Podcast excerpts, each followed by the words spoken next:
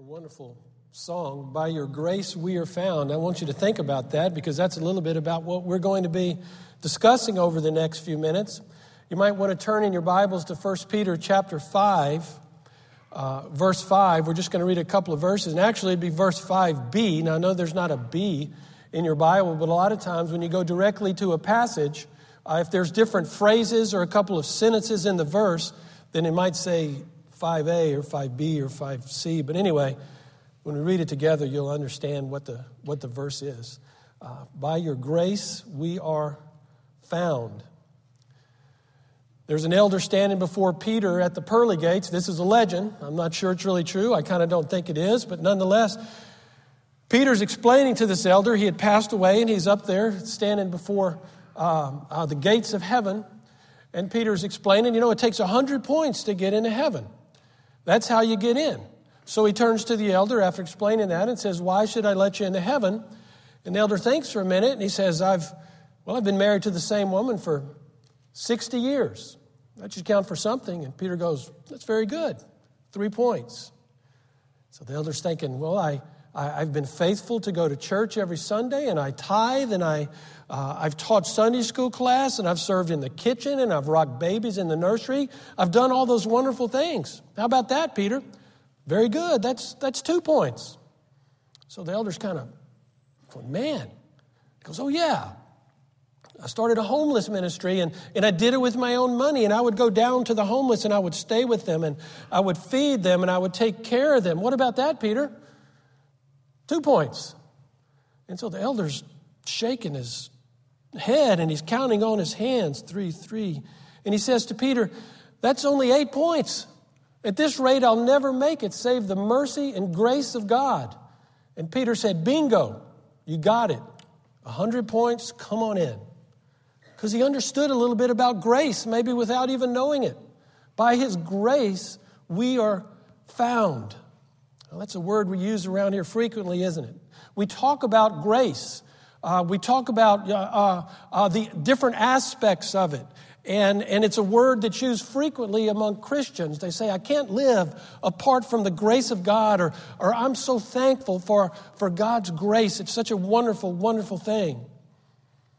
And a lot of Christians pay lip service to grace. But I wonder how well they really understand it. Not that we understand everything about it because it's immeasurable. But I wonder how many Christians understand grace in a way that really grabs them so that they really benefit by the operation of grace in their lives in a way that makes a difference in their lives moment by moment. So that's what we want to think about this morning. Really, two, two questions What is grace? And how do we put ourselves in position to experience this grace of God. You know, if you're a football player, if you're a receiver, what a receiver does is he goes out for a pass, and his whole goal is that he wants to put himself in a position to receive the football from the quarterback. He wants to have his defender on one side of him, and he wants to be able to receive that ball from the guy that's throwing it to him. How do we put ourselves in a position not to earn but to receive the grace of God. And that's what Peter is talking about in this passage. So let's look at the Word of God. Peter had been, uh, he's, he's, writing to a church uh, of persecuted Christians in uh, what is now modern day Turkey, and he's telling them to hang in there. And he's given them instructions on how to do that. And he has just finished uh, talking to the elders about what they should do, and then the younger men in their church what they should do. And now he turns to everyone and he says this Clothe yourselves, all of you, with humility toward one another. For God opposes the proud, but he gives grace to the humble. Humble yourselves, therefore, under the mighty hand of God, so that at the proper time he may exalt you casting all your anxieties or your cares upon him because he cares for you. That is the Word of God. Peter's telling us how to experience a little bit about this grace. So, what is it? I mean, what is, what is grace? To, to, try to define what grace is, it's almost like looking through a kaleidoscope. You know, when you look through a kaleidoscope, you see, you see a wonderful picture and then you turn it a little bit and it's the same kaleidoscope, but you look into it and you see another wonderful picture, and you turn it again, you see a, another wonderful picture, and there's so many wonderful pictures when we describe grace, but basically what grace is, is the favor of God. The word is charis or charis. It's used 150 times in the New Testament. It's the word from which we have the word charity. It's the favor that God gives freely, that's important, without expecting something in return. Or you could say God's grace fundamentally is his spontaneous, self determined kindness, and it's grounded in the freedom of God. You see, God is free. He is free in all that he does. Nobody told him how to create. He just said, I'm going to create like I want it. You might not fully understand everything about it, but he is free to do exactly what he wants. He is free in creation. And he's also just as free in governing creation, of using different things to work out his purpose. And the Bible calls that, or the theologians call that the providence of God, his governing the creation and governing people in his sovereignty. And he's also equally free in dispensing his grace. Grace is God's undeserved favor. It's undeserved. When I was younger, I had a couple of difficult years at Christmas time because I fell into this horrible habit. I became uh, a present counter. That's a bad way to be. And we would go over uh, around the tree, and all the kids would unwrap their presents, and I would unwrap my present. I would look to see what my brothers got, and I would look to see what my sister got, and I would compare them. And after two years, I realized something that was devastating to me the present counter. My sister always got one more present than I did. And I'm going, that's not fair. That's not right. I deserve as many gifts as she has. Do you see how ridiculous that is? I deserve a gift. How strange that sounds. You, it's a gift. You never deserve a gift. If I'm owed a gift, it's not a gift, it becomes a payment. And God doesn't owe us anything. He doesn't owe us His grace because of something we've done, as if there's something that we have done to deserve it, or because of who we are, we, we deserve it. I deserve is not part of God's grace. Think about that phrase. Think about how devastating that phrase can actually be. Think about marriages and what can happen when one spouse says, I deserve. Or think about working relationships and how they can be damaged when someone says, I deserve. Or people don't turn to God because they say, I deserve. What can happen in churches when a faction of people say, We deserve? I'm not saying that we don't deserve some things. If, if you were uh, working in a job and your coworker's doing the same job with the same experience and making more money than you, then maybe you have a right to go to your boss and say that you might deserve something here. But when it comes to the things of God, saying, I deserve, does nothing to position ourselves to experience the favor of God. I once asked a friend if he was a, a Christian, and so you a Christian? He goes, Yes. So I thought, well, you know, if he says he's a Christian and he's going to heaven, well, I'm as good as he is. So if he's going to heaven, then I deserve to go to heaven. Oh, no, you don't. We don't deserve to go to heaven. That's not how it works. That's not what the Bible teaches. Now, when we think about this phrase, grace, there's a sense in which everyone in the world experiences the grace of God. They experience it whether they realize it or not. They might see it, not see it as the grace of God, but, but the rising of the sun and the setting of it that's an example of experiencing the grace of God. The beauty on a starry night, or perhaps the, the, the, pure white snow freshly upon the ground, or something, the beauty of creation, or the, the wonderful benefits of life, of good food and of good, good friendships. Those are examples of God's favor that everyone experiences. They are common to all. In fact, theologians call that common grace. But there's another aspect of grace when you turn the kaleidoscope just a little bit. Another act, let, let, let, me say it like this. Let's just say there's a, let's just say there's going to be a, a huge party. It's an open house. And anyone that wants to can come to this open house. It's a great party and it's at somebody's wonderful home. And, and so people come to that party and they might not know much about the owner of the home, but they still enjoy all the nice furniture and the decorations and the, and the, and the, uh, the food and the music and um, the, the uh, banter and repartee that goes with a good party. And they're enjoying it, enjoying the benefits of that party the benefits of the one who's hosting it. But let's say that you go to the party, not because it's open to anyone, but because you got a special invitation. And you go to the party because you're invited. You're invited by the one who is putting on the party. And it just so happens that you know him and you have a relationship with him.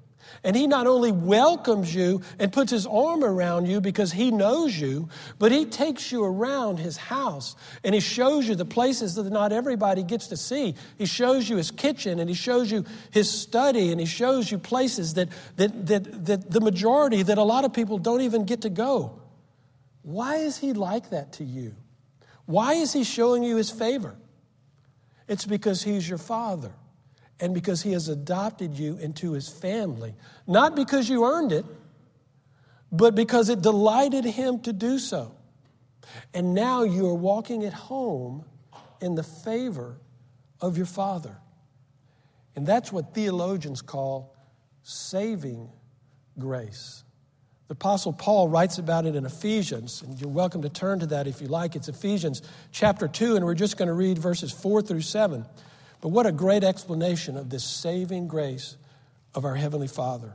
Chapter 2, verse 4 says, But God, being rich in mercy, because of his great love with which he loved us, even when we were dead in our trespasses, made us alive together with Christ, for by grace you have been saved, and raised us up with him and seated us with him in the heavenly places in Christ Jesus, so that in the coming ages he might show the immeasurable riches of his grace in kindness towards us in Jesus Christ. We are saved by the unmerited favor of God, based upon the finished work of Jesus Christ. And we're saved for a purpose so that He can show us that immeasurable grace, that grace that no matter how many sermons you hear or how many books you read on it, you can't fully get your arms around it because it's immeasurable.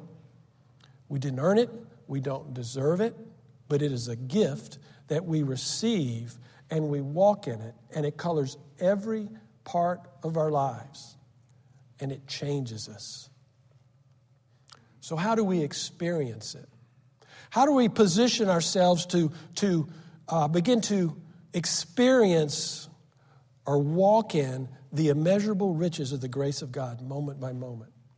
How do we walk in the favor of our Father and why is it that many believers don't experience the benefits of the grace of God? You know, it's interesting that Peter wrote this book, that God used Peter and inspired him, probably using the experiences and the things that Peter had learned as a catalyst for, the, for, for writing down the inspired Word of God. And you know Peter, you know a lot of stories about Peter. He's a unique individual, but he's a lot like us. You know the story in John chapter 13 when you remember in the upper room that Jesus did something that didn't really seem to fit into the mold that Peter was making of Jesus? He got up from the table and he took off his outer garments and wrapped a towel around him and he began to wash the disciples' feet. That's not something that a, a, person of honor or a rabbi would do. In fact, that was reserved for a lowly slave, for a gent. It was reserved for Gentile slaves and wives. Can you believe it? Even Jewish slaves didn't have to stoop so low to clean the nasty feet of a traveler. And yet, here's a rabbi, a leader, a teacher, one of honored position, Peter, I mean, Jesus. And he's washing their feet, and he comes to Peter, and Peter didn't like it. Don't wash my feet. See, Jesus, this is not fitting into my framework. It's not fitting into my understanding of who I think Jesus should be. Jesus, you'll never wash my feet. he didn't really get it. And I wonder if we do that sometimes. I wonder if sometimes things happen in our lives. Maybe God is up to something and we don't recognize quite what it is, and it just doesn't fit into our framework of how we think God should be or how He think uh, He should act. My Jesus, He doesn't wash any feet. Or there's another picture. And we're all familiar with this one. It's in Matthew 26 and other places in the gospel where Jesus told his disciples that they would all fall away, and they all said, No, we won't. And Peter was the loudest one. They might fall away, but I will never fall away. And then Jesus said, You wait, you're going to deny me three times before the rooster crows. And he says, Even if I must die with you, Jesus, I won't deny you. Well, Jesus was arrested and he was taken off, and Peter's following in behind. And you know what happens? He's at a courtyard at a fire, and a little slave girl says, You were with Jesus. And he says, No, I wasn't. And someone else makes that accusation. He says, I was not. And then a man makes that accusation. The third time, Peter says, I don't know this Jesus. And then the rooster crowed. And then it says in Luke, the Lord turned and looked at Peter. So obviously, Peter could see him. And their eyes met. And then Peter, right then, remembered the boast that he had made to the Lord, the well meaning boast he believed that he could really do what he said. But now, after this rooster crowed and it marked his third denial, he went out and it says he wept bitterly. Peter failed the one that he loved. The one that writes this book didn't have a perfect track record. He had failed the one that he loved, and he was weeping bitterly. He had said, I, I, I wasn't going to deny you, and now his actions are completely the opposite of his words. What a hypocrite. Not me, Jesus. Others may deny you, not me. You'll see Jesus. I could do it. I can do it. But he didn't do it. Did he? In all of his words, all of his self effort, and his attempts to follow Jesus. And here he was at this moment, weeping and bitter, a self condemning failure, exposed. I don't know, have you ever been there? You know, we say, Lord, I'm going to do this for you. I'm going to be a good mother. I'm going to be a good husband. I'm going to beat that sin, Lord.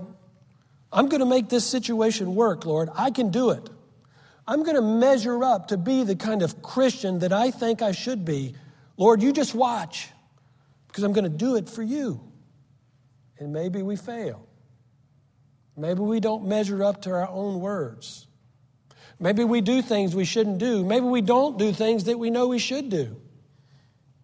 And we can be exposed. Maybe we're worse than we thought we were. So, what happened to Peter at this, this crisis moment, and how does it apply to our passage today? Well, I think he learned a valuable lesson. I think he was at the end of himself. And I think what he learned was humility. He was a humbled man.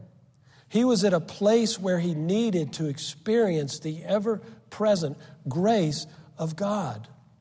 And we see that God has taken this man that was weeping bitterly and he has used him to, to be a leader in establishing the church. And he has used him to write these two books that are now in the Bible and he's written them to a scattered group of these persecuted believers in modern day Turkey. And he's written them to us in this room this morning to teach us from his experience what God would have him tell us about walking in the grace of God.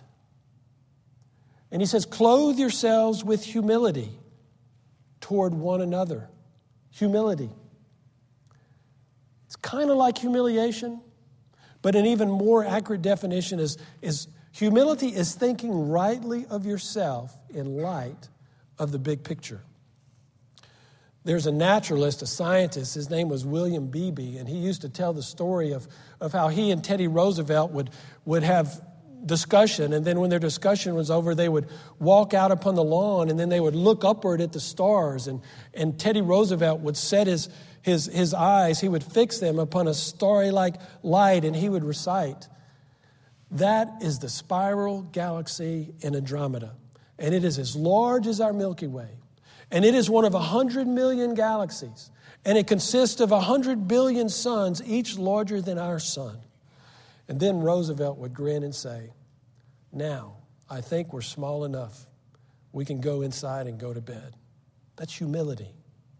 And sometimes our greatest importance lies inside our own heads. Winston Churchill was asked, Doesn't it thrill you to know that every time you make a speech, the hall is packed to overflowing? Churchill replied, It is quite flattering. But whenever I feel that way, I always remember that if instead of making a political speech, I was being hanged, then the crowd would be twice as big. That's humility. I think one of the best sentences on humility is given by John the Baptist when he said, He must increase while I must decrease. Clothe yourselves with humility. Why?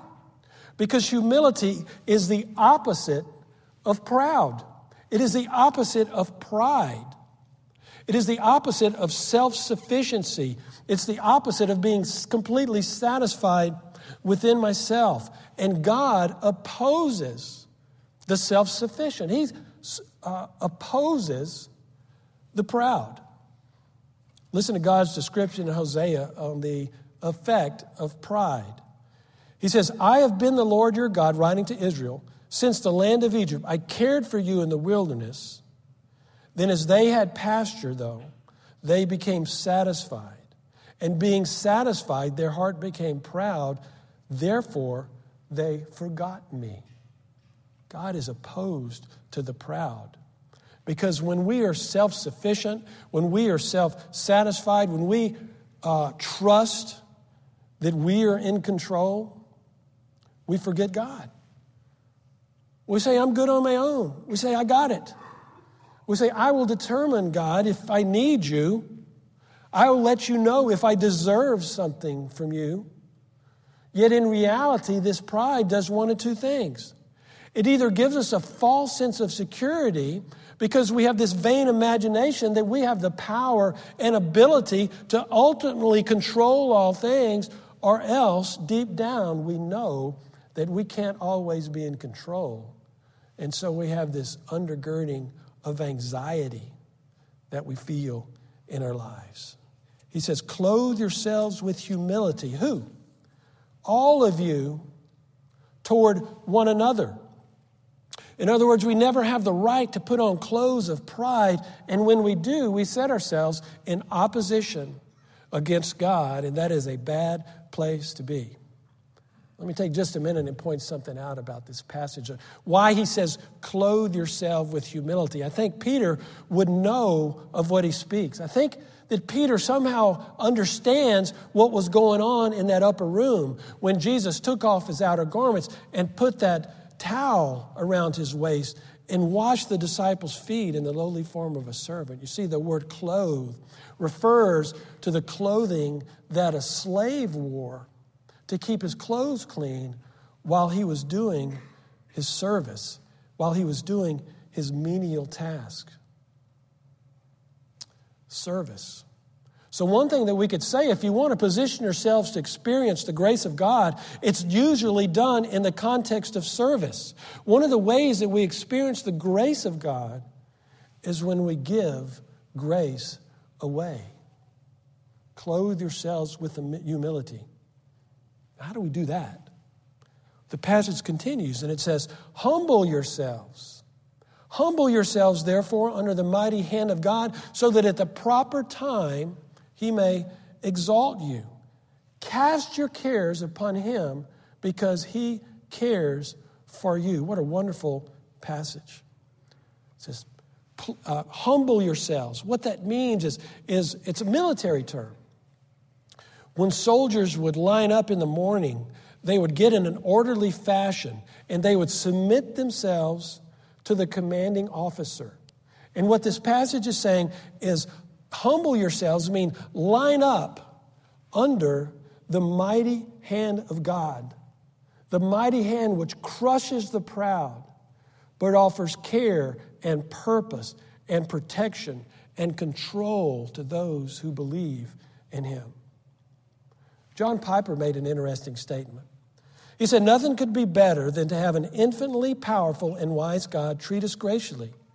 And he does that to the humble. The reason is not that humility is a performance of virtue that earns grace, but that humility is a confession of emptiness that receives grace. Blessed are the poor in spirit, for theirs is the kingdom of heaven. So, how do we exactly go about humbling ourselves? How do we go about humbling ourselves like this passage is talking about? We do it by casting our cares upon Him. Casting our cares. You know that word is only used one other time in the New Testament? It's used in Luke chapter 19. Uh, when Jesus is a Palm Sunday, when he's about to walk into uh, or ride the, the donkey uh, into Jerusalem. And the, uh, the disciples went and picked up the donkey, and then they took their garments and they cast them upon the donkey. That word cast, they cast their garments. In other words, they said, Here, Jesus, these garments are for you to use. And they didn't carry them anymore. And we all have garments, don't we? He says, Cast your garments upon the Lord because he cares greatly for you. We all have these cares, whatever they might be. I mean, children have cares. Uh, fear of the dark, or, or uh, fear of abandonment, or, or, or, or, junior high boy. You know, I wonder if girls will ever really like me, you know, or, or senior high. I wonder if I'm going to be happy in my life or college age kids they have concerns too like like am i going to get a good job am i going to have friends where i live?